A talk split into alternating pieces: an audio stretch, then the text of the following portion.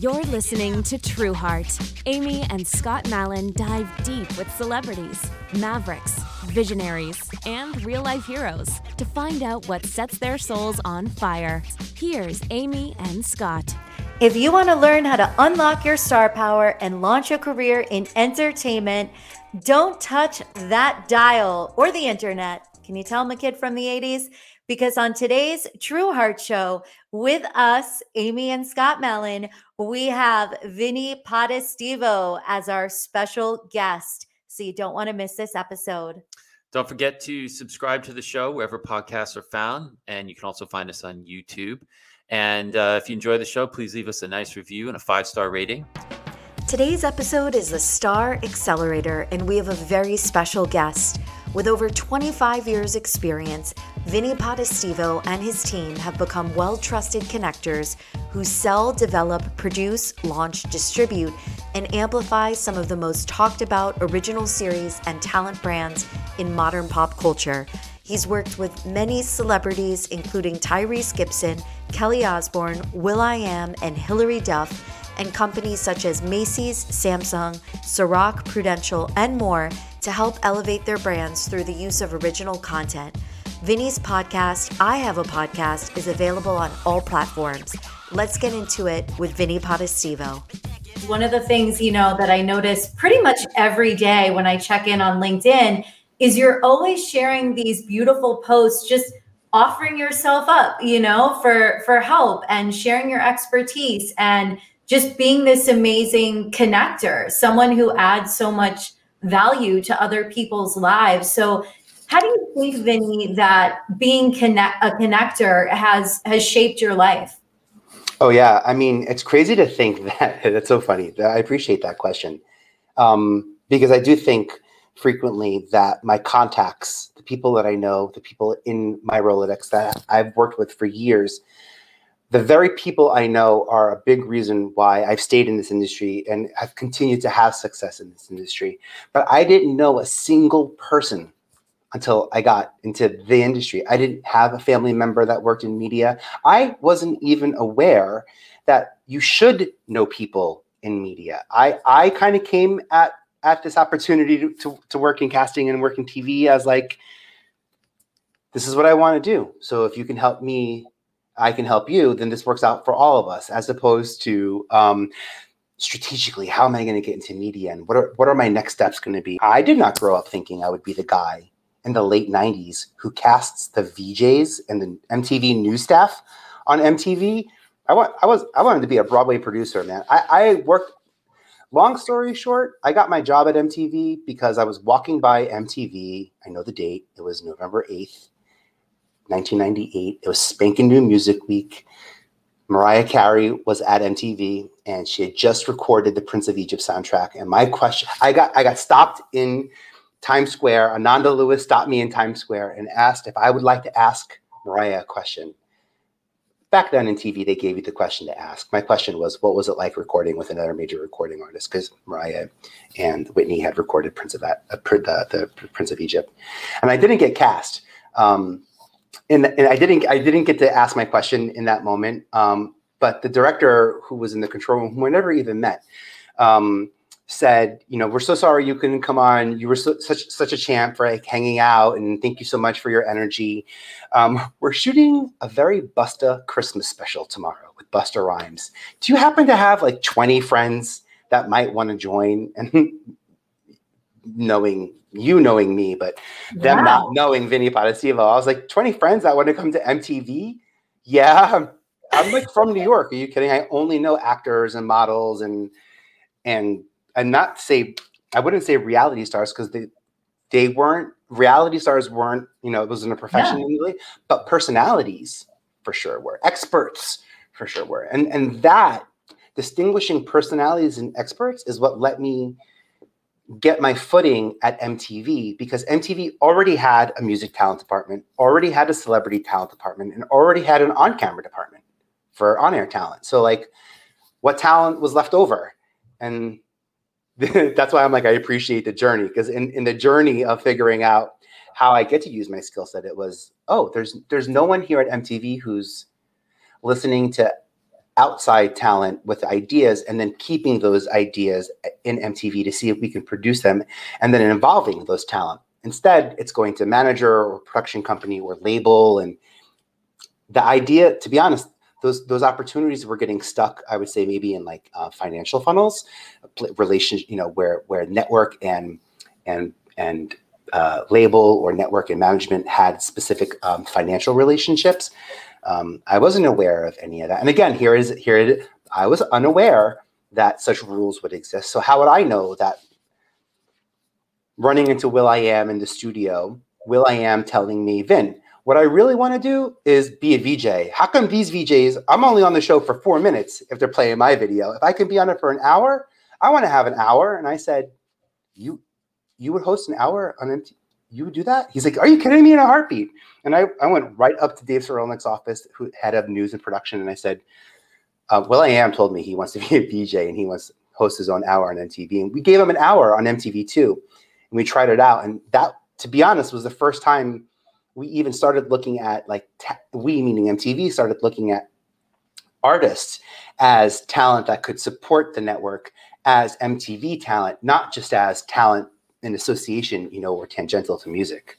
Um, but I, I feel called to go back to your question. I feel called to help people out because there's a real immediacy to fatigue, to burnout, to drop out. There's it's hard to get people back in this industry. I, I spend hours on LinkedIn posting jobs that I don't qualify because I have my own job, but I wish I could apply for because I want to make sure the talented people that I've worked with do find those jobs.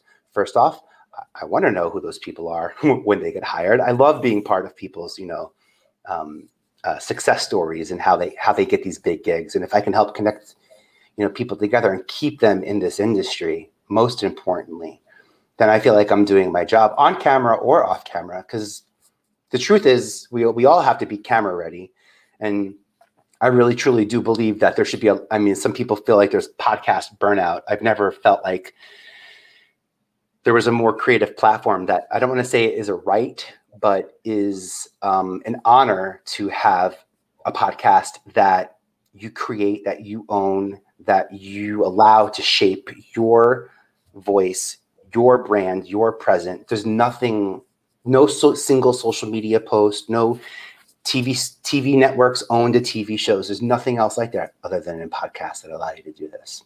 I get excited about that. I love that. And I love that Mariah is part of your origin story of how you landed your big job at MTV. And I think it it was also the universe putting you in the right place at the right time, you know, walking by in Times Square that day when they were filming. So Speaking of MTV, working at one of the most iconic brands in pop culture, what is one of your favorite memories of your time um, working at MTV? Oh, I have so. I'm getting. By the way, I'm if if I just got the the amount. I can't even talk. The amount of goosebumps that I just got. when you, I'm flooded. I'm flooded. I can't even begin to describe what I bore witness to or was even a small part of. Um, um, I got to hold. it's weird to say this as a as a cat. I as a casting assistant, I, I was in the room with Beyonce when she auditioned for MTV's Hip Hopera Carmen. Um, I, I, was in the room when uh, Mandy Moore um, got her first acting role. Uh, silly to say on a, on an MTV project, scripted project called Together, which uh, a, a, mockumentary about boy bands. I got to cast um, together. The, just just to be a part of some of these names. I, I, was in the meeting when Ashton Kutcher pitched Punk. I was there when Punk became ultimately what Punk became because Punk was not pitched to be the show that it was, but it ended up just to know the journey. There was a moment where Nick Cannon so I had hired Nick Cannon from Nickelodeon to MTV in hopes that he would replace Carson on TRL. And that was disclosed to Nick after he signed the deal. And that wasn't quite Nick's plan to take over TRL. So that's where we went and found Susie and, and um, Vanessa and Quddus, I think, was already at the network, Damien Fahey soon after. But Nick had this great show that was going to be an amazing show for comedians and was going to be like a breeding ground for comics. Wow. And when he pitched Wildin' and Out, MTV said, "No, we don't see it. No thanks." You know, it was just an idea. Everyone's got ideas, and it all sounds great. And they passed on it, which meant that Nick could go back into his own life and pitch it to other networks. And what Nick did was spent, I think, like twenty thousand dollars, to be honest. And at that point in time, he was dating Christina Milian. So him and Christina rented out a comedy club and they shot the pilot episode for Wild 'n Out. Christina was the other comedic celebrity, which is really when you think about how how formats become so literal. You have two celebrities, and then they were supported by comics, and that hasn't changed. But but Nick had to put money up, and Nick did not have to bring that tape back to MTV. I knew that Wild 'n Out was what we needed from a com from from a comedy development perspective, just from a comedy tool perspective, because you do spend time um, in development looking at buckets of programming. So like you know, I never I never came up with relationship theme shows because MTV has a bazillion of them. Um, fashion was a big part of my um, career at MTV. So I, I created and Ocean, uh, a reality show about the first few experiences of a developing commercial model based on how can I share what it what it looks like to become a model. And Wildin' Out was the first thing I'd ever seen that came close to tapping into the genius part and the the raw part, the unapologetic part to be wrong and right, to be funny but not funny at the same time, and, and to show that. Um, so I just I really uh, I really do get called when I see an opportunity that um, you know could fall by the wayside just because it wasn't supported correctly, and um, that's because I, I know the ta- I know the contacts or the people in, in my Rolodex that I can quickly call to make you know to help set it up at a platform or at a network um, or at a production company. Um, and then literally, I remember hiring every single. I remember all Mandy Moore. I I know where I was when I found SuChin Pak. Um, Gideon Yago is one. Gideon Yago was the first person I ever got to hire um, on MTV, Choose or Lose. He just wrote and produced Mosquito Coast on Apple Plus, and he's just wow. a genius, brilliant writer. Um, Damien Fahey, you know, uh, I found him as an intern doing weekend shift at some at, at a at a radio station in Boston, and now he's a co-executive producer on Family Guy. Um, and just these these people that I got to cast were one or two, not too much younger than me, and we just were in this orbit together where it's just, you know, it's great to see them working, but it's great to see more community building around them. Vanessa Minnillo, or Vanessa Lachey now, you know, uh, recording a pilot over at CBS, uh, an NCIS Hawaii um, series. She could be a huge star on CBS. Um, it's so cool. And Mandy Moore, a huge star, you know, on NBC. So it's so, so cool to see those. Lala Anthony, by the way, I'm sorry, I'm interrupting myself. I'm so so rude.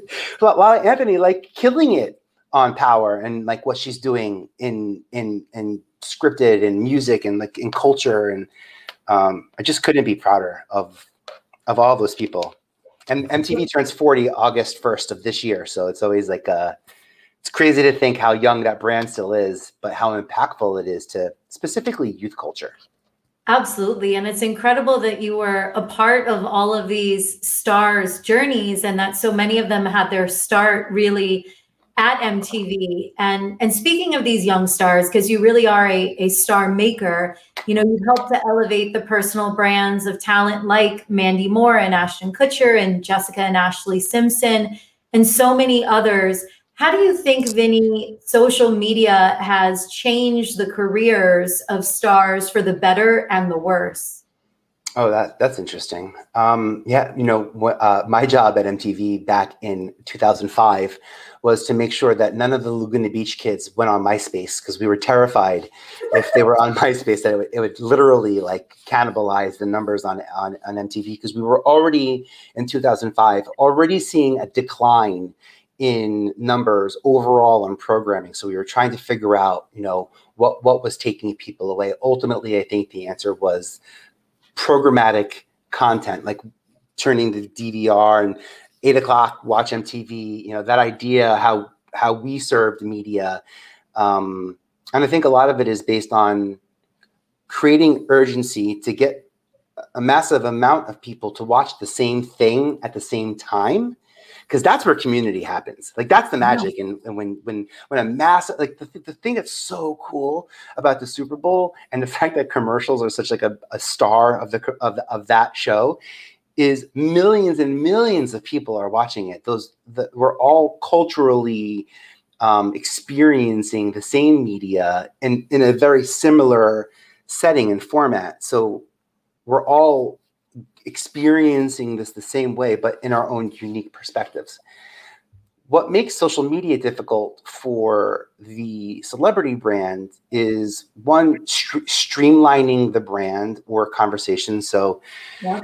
15 years ago, if you wanted to go live, you would go to TRL in Times Square at 3:30, and that's how you went live. And if you wanted, you know, every magazine, weekly magazine, to know that your new album was dropping. You just had to hit one or two of the big shows um, to be able to put it out there. Now, and and also I want to point out, I grew up watching MTV where the news came every 10, 10 to the hour every hour. So even then, I was programmed to to be aware of when news can come to me 10 to the hour every hour means only 24 times are you telling me something new is in the day. Now I have the ability to go live every minute. I have the ability to go live on multiple platforms from multiple point of views also. Um, and it it changes the messaging, how it changes how the messaging is told, um, which certainly is going to change how the message is received. If you look at um, you know, we, we, see we see these big uh, uh, uh, actors doing junkets. They have there's a movie. They go to a hotel. They sit in a chair. Uh, 50, 100 million people are asking them questions, and they always say the same thing over and over and over again. Yeah.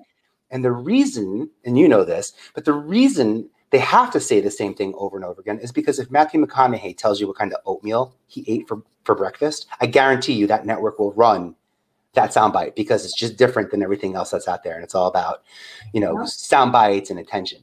So what Matthew McConaughey has to do that's more difficult than anything else in the world is make sure his answer is coming across with your question.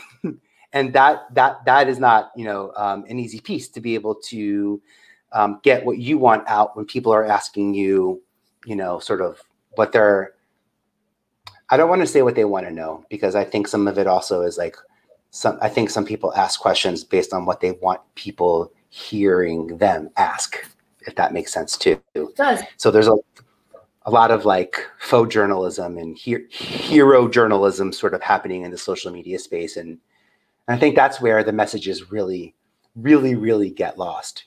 Um, I asked I asked Mandy Moore this question about her relationship with social media on my podcast because um, uh, I love that she spends so much time showing the world what she's like in hair and makeup. I know that version of Mandy very well. Like that's like my job was like hang out with Mandy in hair and makeup and wardrobe until we're ready to shoot and make sure she has energy when you know when she's ready to go. And and my question to her was like how I just feels like you have such control over it. It feels like you don't ever go on social media, write a post, and are disappointed if no one sees it, or write a post and then not post it because it's not the right time, or it's the, the wrong strategy, or I have to get hashtag, like all these other pieces, bits and pieces that were kind of fed about how to, I don't want to say beat the system, but how to like, um, yeah, maybe it's how to beat the, maybe how to beat the algorithm, how to beat become how to become a celebrity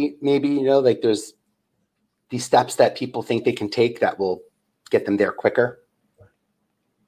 And the truth is is that nothing nothing will build you quicker love and quicker trust and quicker support from your audience than a very long relationship. This is the sad truth.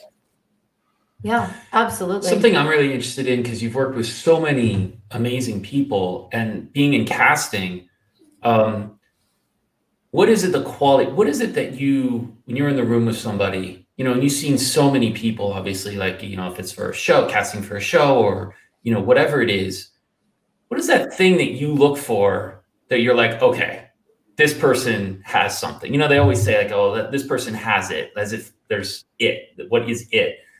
What is it that you, you know, I don't know. I just think people are fascinated by this idea of like how somebody came from nobody knew who they were or they were just starting out and they got their big break.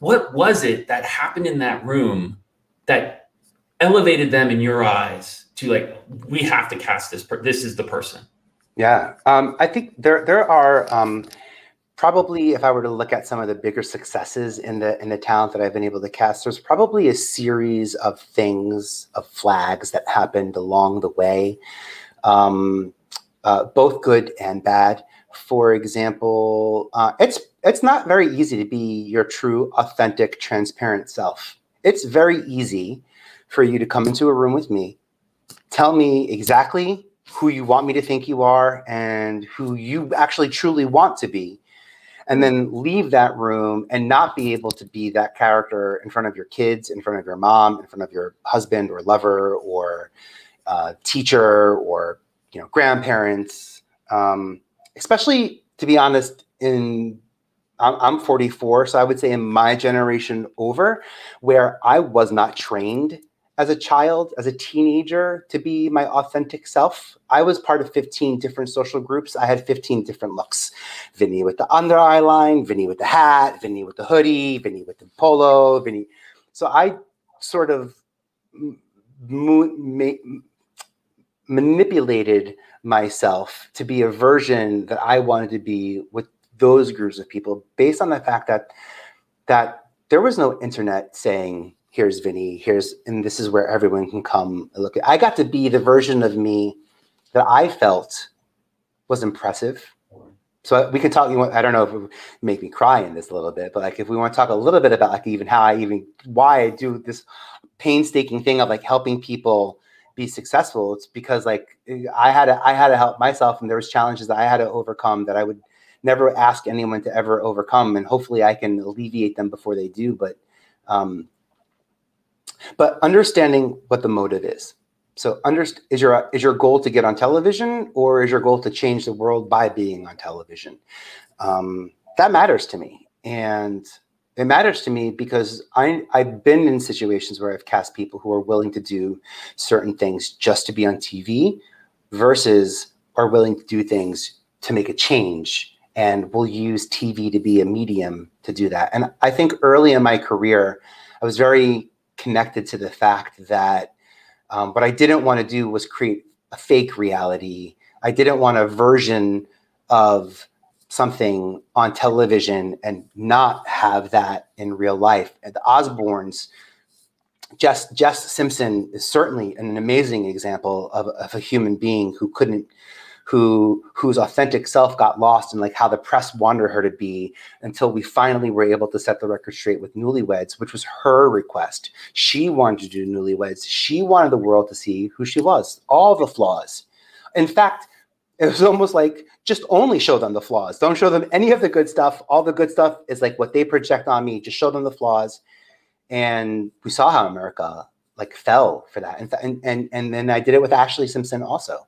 Um, yeah. so there's a real need to get on, even even. So this is what I love about Jessica Simpson's success story. Like if you look back in the day when Newlyweds was was on on TV, she out of if there was four females, let's say five female singers, Pink, Britney, Christina Aguilera, Jessica Simpson, and Mandy Moore. Pink hadn't quite broken through yet was was still they were still trying to figure out where she, where she fit on radio but she wasn't necessarily i mean remember the was it pepsi or coke? Oh no. The gladiator commercial oh yeah the gladiator commercial i think, it's, I think that was pepsi it's a pepsi yeah. and it's like it's like beyonce pink shakira yeah. and britney right i think was that yeah. the cast it was a killer cast by the way yeah, um, I know that Britney um, was a Pepsi spokesperson because she yeah. came to my Winter Music Conference event, which was sponsored by my client, Coca Cola. And she told me secretly that she loved Coca-Cola and I had to make sure that no one filmed her drinking Coca-Cola at our party because very true. this will kill my endorsement deal. So I swapped out, you know, her glass and and um, no one could see that she was drinking Coca-Cola.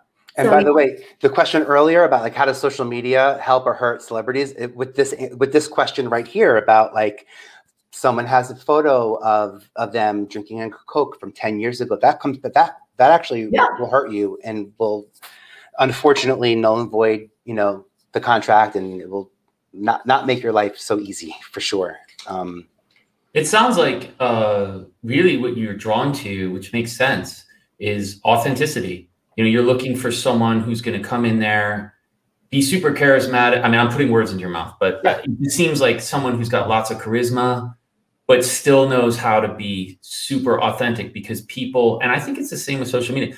People want to see the real thing. They they're tired of like salesy gimmicks like you know cheesiness. People just want to see the real thing whether it's good or bad or some mix in between. So it sounds like i mean if that's if yeah authenticity absolutely. Authenticity and and also um uh, being a strong and effective and quick decision maker so uh, uh, is important in reality TV. Um, if, especially if you're working in an ensemble setting where there's you know six main sort of cast members in a show, um, or if you're going up in a competition setting where you're being dropped in a house. Um, I think it's really it's that that's really important. Um, when you get into some of the reality TV shows about gaming and things like that, that's where I can talk a little bit more about like having a strategy to win and really like understanding the strategy of the game and how important that is to stand out in the audition process. That's certainly um, a big part of it. Um, understanding how people fit into buckets, you know, how people think, um, stereotypes, you know, happen all the way up and down the border creatively. So you can imagine how people describe, you know, look at real world, uh, all the seasons of real world, and you think about the different types of people that were cast in, in that. And, um, you know, there's this question a long time ago about like the, you know, what's the uni- United Colors of Benetton um, casting approach to real world? Why does it always seem like there's like one white, you know, one white male who doesn't, who's homophobic, one, uh, you know, um, someone maybe who's uh, on the brink of coming out and, and the, people tend to identify people when they're talking about reality TV casting. And I want to point out that, especially for reality TV on a on a network like MTV, where there's such youth culture and there's from the network such a responsibility to have representation of certain stories. Um, in reality TV, we call them uh, uh, story engines. And the story engine is where I'm constantly going to be pulling story from. So I would say there's a, on the Kardashians, for example, there's a story engine between mom and kids. That's one clear story engine. There's also a story engine between each of the kids you know, between Kim and each of the kids, maybe between the three older sisters and the two sisters, between, um, you know, uh, uh, uh, all, all the sort of variances that you can imagine. And I think that when we cast certain types of people, we're hoping for certain storylines. So I've never been part of a show where I had to cast for conflict. Um, because I've never been part of a show that antagonized the cast to get a reaction, but I have been parts of shows that intentionally went out and sought characters and added a certain type of voice to the show so that those conversations could happen. True Heart is brought to you by Tushy. Are you still wiping your butt with all that toilet paper you hoarded last year? How's that going for you? Let me introduce you to a new way to clean after you handle your business. Meet Hello Tushy. Tushy is the modern bidet that easily clips to any toilet and installs in just 10 minutes. Starting at just $99, Tushy sprays a precise stream of clean water and washes away all of that literal crap that toilet paper leaves behind. Upgrade your bathroom experience by going to Hello Tushy, T U S H Y dot com. That's HelloTushy.com. Tushy saves the environment and reduces your carbon butt print. Tushy saves you money on toilet paper and Tushy saves your butt. Go to Hello Tushy, that's T U S H Y dot com. Stop wiping, start washing with Tushy. True Heart is brought to you by This Saves Lives. This Saves Lives is a ridiculously delicious food brand that gives back. Every single purchase sends life saving food to a child in need. Co founders Kristen Bell, Ryan Devlin, Todd Grinnell, and Ravi Patel launched This Saves Lives with a simple motto Buy a bar, feed a child, we eat together. Now, with more than just bars, their products contain premium ingredients and are non GMO, gluten free, and kosher dairy. Their unique line of kids' products all contain one full serving of fruits and vegetables and are safe for school. To buy their ridiculously delicious snacks, head on over to thisSavesLives.com. Trueheart is brought to you by Half United. For over a decade, lifestyle brand Half United has been using fashion to feed people all over the world. To break the cycle of generational poverty, the community provides gainful employment to local artisans in vulnerable communities who create their handmade and sustainable products. For every Half United product purchase, seven meals are given to a child in need. Half United has donated over 1 million meals to date. Shop their beautiful jewelry, tees, handbags, and home accessories at halfunited.com and help fight global hunger. Trueheart is brought to you by Brothers Meatballs. Say ciao to tradition and hello to your new favorite plant based Italian bistro in Los Angeles, Brothers Meatballs. Brothers Meatballs was founded by brothers and food industry veterans Mauro and Sergio Corbia, who hail from the Isle of Sardinia, Italy. When they joined forces with second generation Italian chef Mark Middleman, their self proclaimed brother from another mother, the concept for Brothers Meatballs was born.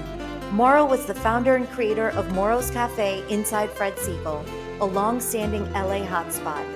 Dissatisfied with the amount of plant based dining options, reminiscent of the home cooked meals their mother once made, the brothers were determined to create a menu so delicious it would appeal to herbivores and omnivores alike. Inspired by the food Mama so lovingly prepared for Sunday suppers, these meatballs are a modern take on a family classic. All menu items are 100% plant based and made with Mama's secret ingredient, love. Angelinos can order lunch and dinner Wednesday through Sunday at brothersmeatballs.com. We're having so much fun, and we hope you are enjoying the show.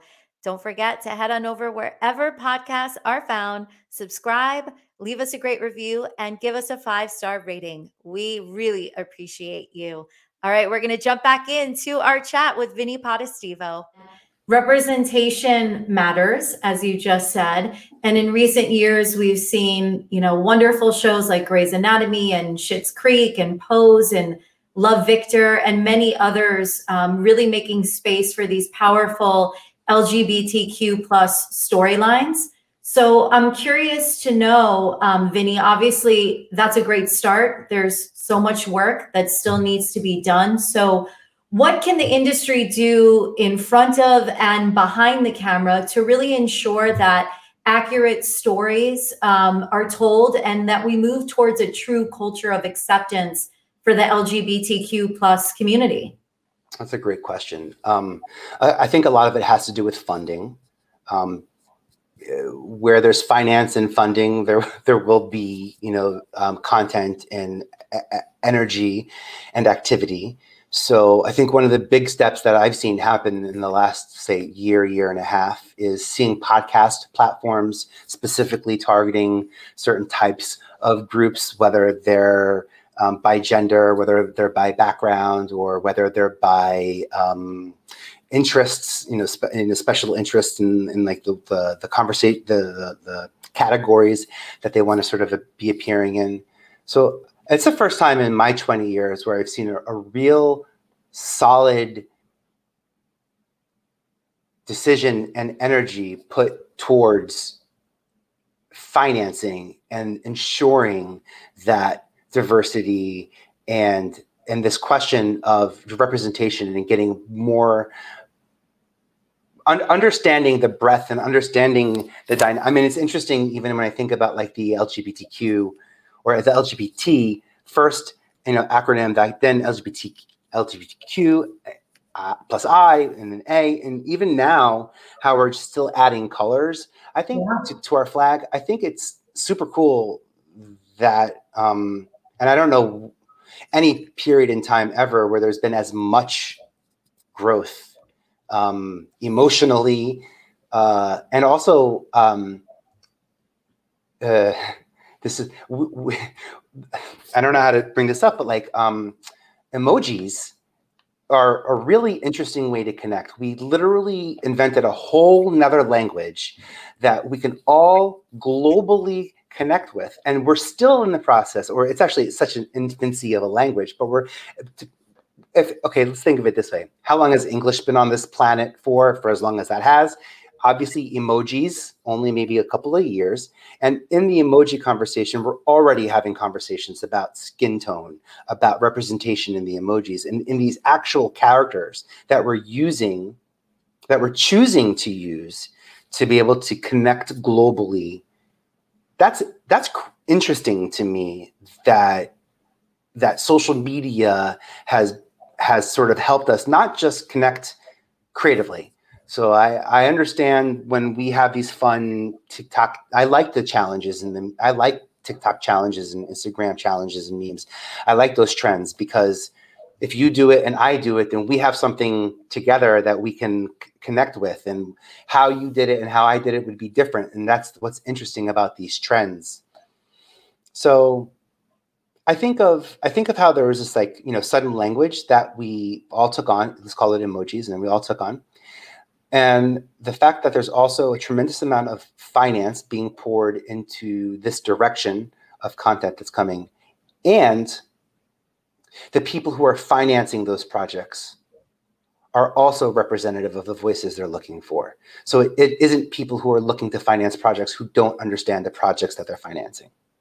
And I think that that's a big difference now versus when I was at the network 10 years ago as an executive, where I was part of an inclusion team. I was part of the diversity uh, council. I helped bring in a tremendous amount of diverse talent to MTV in my 10 years um, being there, many of whom are still actually there, by the way, or, or gigantic in, in culture and cultural programming as well. Um,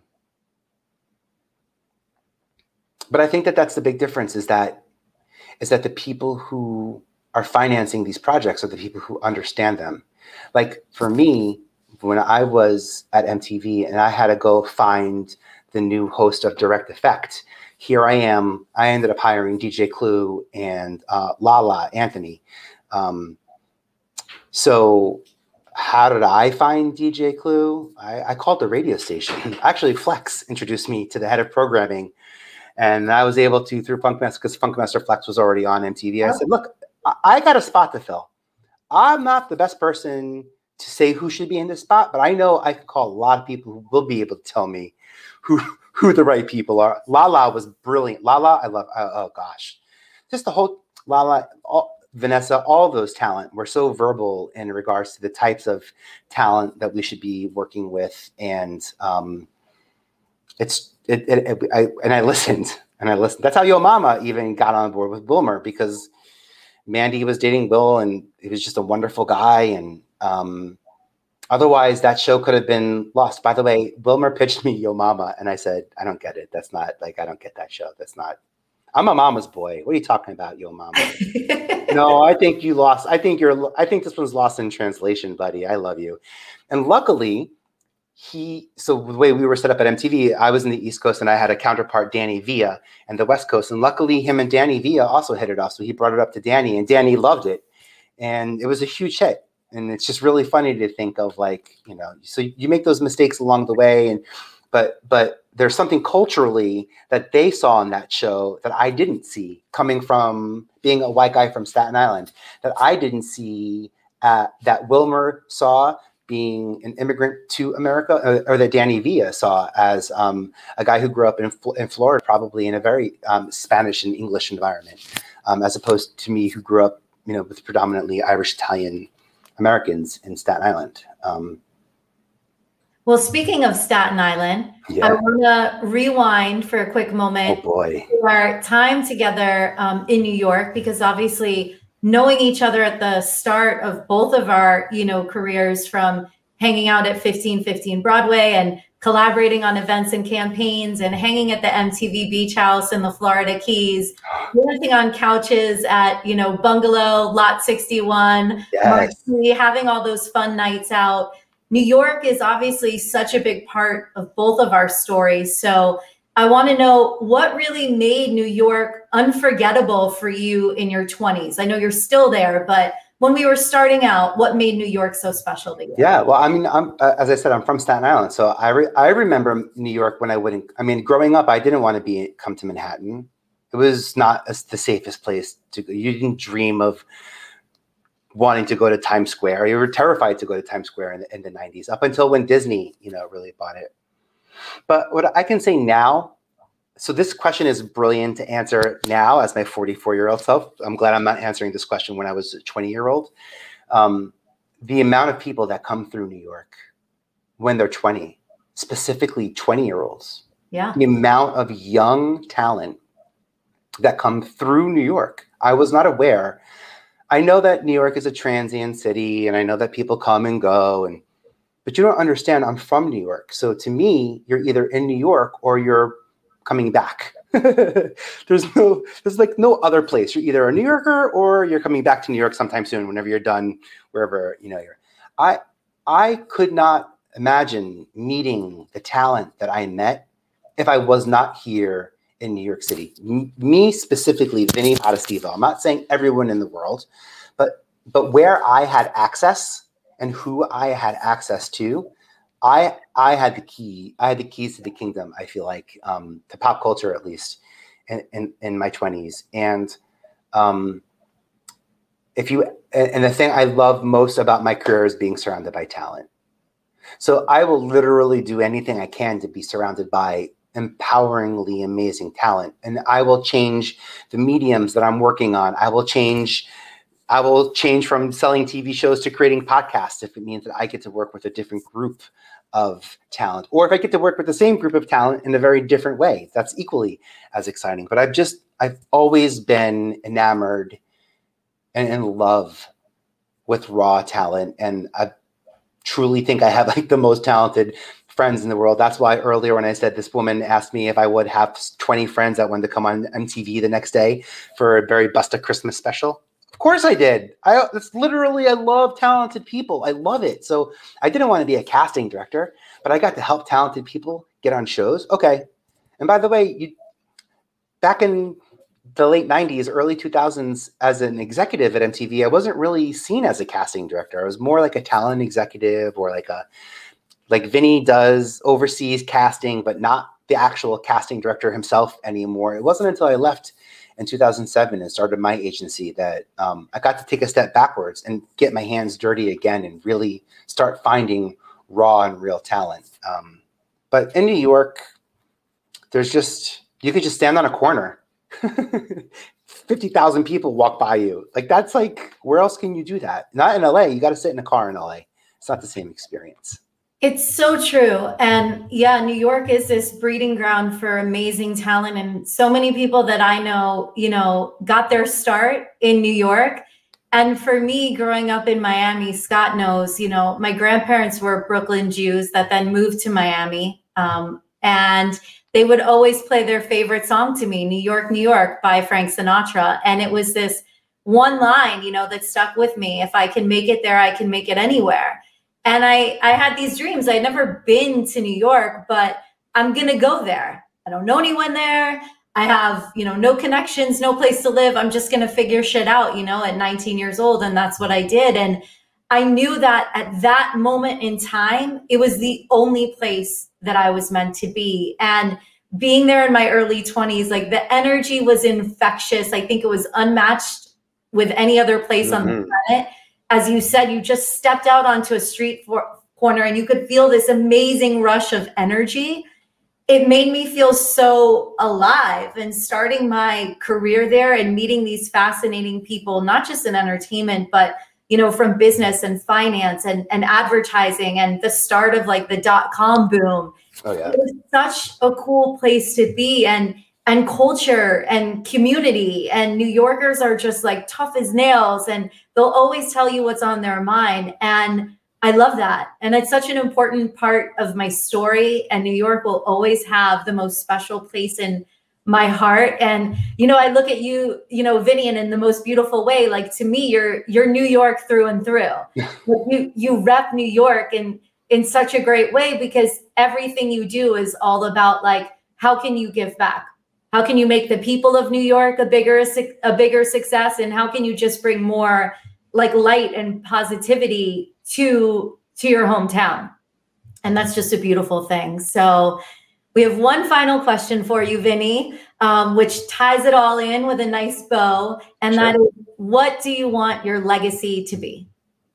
Oh, that's so interesting. Um, yeah, I think that um, I was lucky to start my career where I started. And I think that um, I say that because I can see myself ending my career the, the very, very same way that I started it. Um, and if I can help out as many talented people as possible, connect to mediums or platforms or projects, whether they're self-funded, whether you, you're creating it on your own, or whether it's something that is in your head and you need someone to help you figure out the right team to put it together so you can bring it to, you know, the right platform.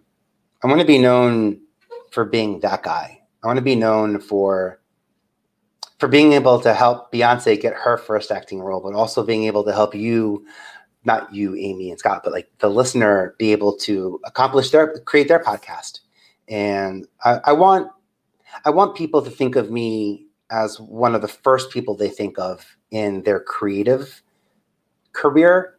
And if I can help you with a couple of tools and tricks and skills and attitude mindsets that have taken me you know a couple of years to learn i say that modestly or still not i still haven't learned it which is really why i'm doing the podcast. It's so an excuse so i can go back and ask all the people who taught me everything i already know to tell it to me again because time has changed. And i know that that if i trusted you once and you trust me and we're in the support place that you're the right person for me in my in my mind to impact the direction that I'm going in. So um, when all is said and done, I just would really love to be there to help people, you know, just land on their strongest creative foot, enjoy the process, not get burned out, and uh, and make a change and make a big impact while they're doing it. Um, I don't I don't know if the project that I've worked on is the one that you know. Hopefully, none of the projects that I've worked on are the ones that land on you know my tombstone. But if they were to, I would be a okay with that. TRL and Osbournes and Newlyweds and Laguna Beach and Wild 'n Out and all the talent that you know, all the talent I brought to MTV, Lala, Clue, Nick Cannon, all those diverse voices who are now producing and are are now responsible for bringing in yet again another wave of t- all of that work that they're doing makes my job worthwhile and that's why I like working with tremendously talented people. The same exact way I like working with people who may identify as having no creative or artistic talent, um, as I was told as a teenager, um, because I am proof that those quote unquote non talenteds certainly can have a thriving career as a creative and especially have an impactful one in the media industry.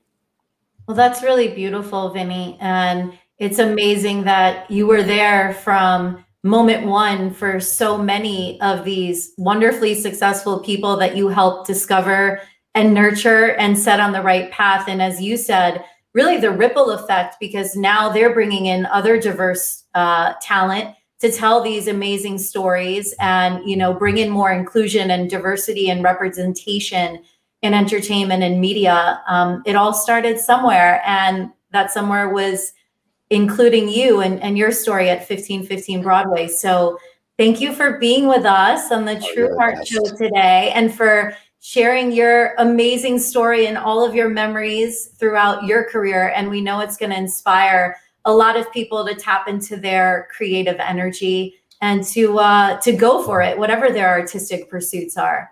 I love it. Well, I just think, you know, I think I love what you're doing. I think that, you know, as a casting director, as a talent executive, I've said this many times to my producers and to my talent be careful what you're looking for and where you look for it because you will find it. And I love what you're doing with True Heart and the energy you're putting out there, just in terms of keeping things moving. Thank you. Thank you. That means a lot to us, Vinny. It's great to see you. Likewise. Thank you for joining us. This was great. Hey guys, don't forget to subscribe wherever podcasts are found, and uh, you can find us on YouTube. We would definitely appreciate a really nice review and a five star rating. That definitely helps us out a lot. And special thanks to today's amazing guest, my longtime friend and colleague, Vinny Potestivo. Thank you for dropping some Thanks, gems Vinny. of wisdom on the show today. And we hope everyone unlocks their star power and uh, follows their dreams. That's what life's all about, right, Scott? Absolutely. I followed my star power, um, sort of. Anyway, uh, thanks for joining us. We will be back next week with another awesome episode, and uh, we'll see you soon. See you guys.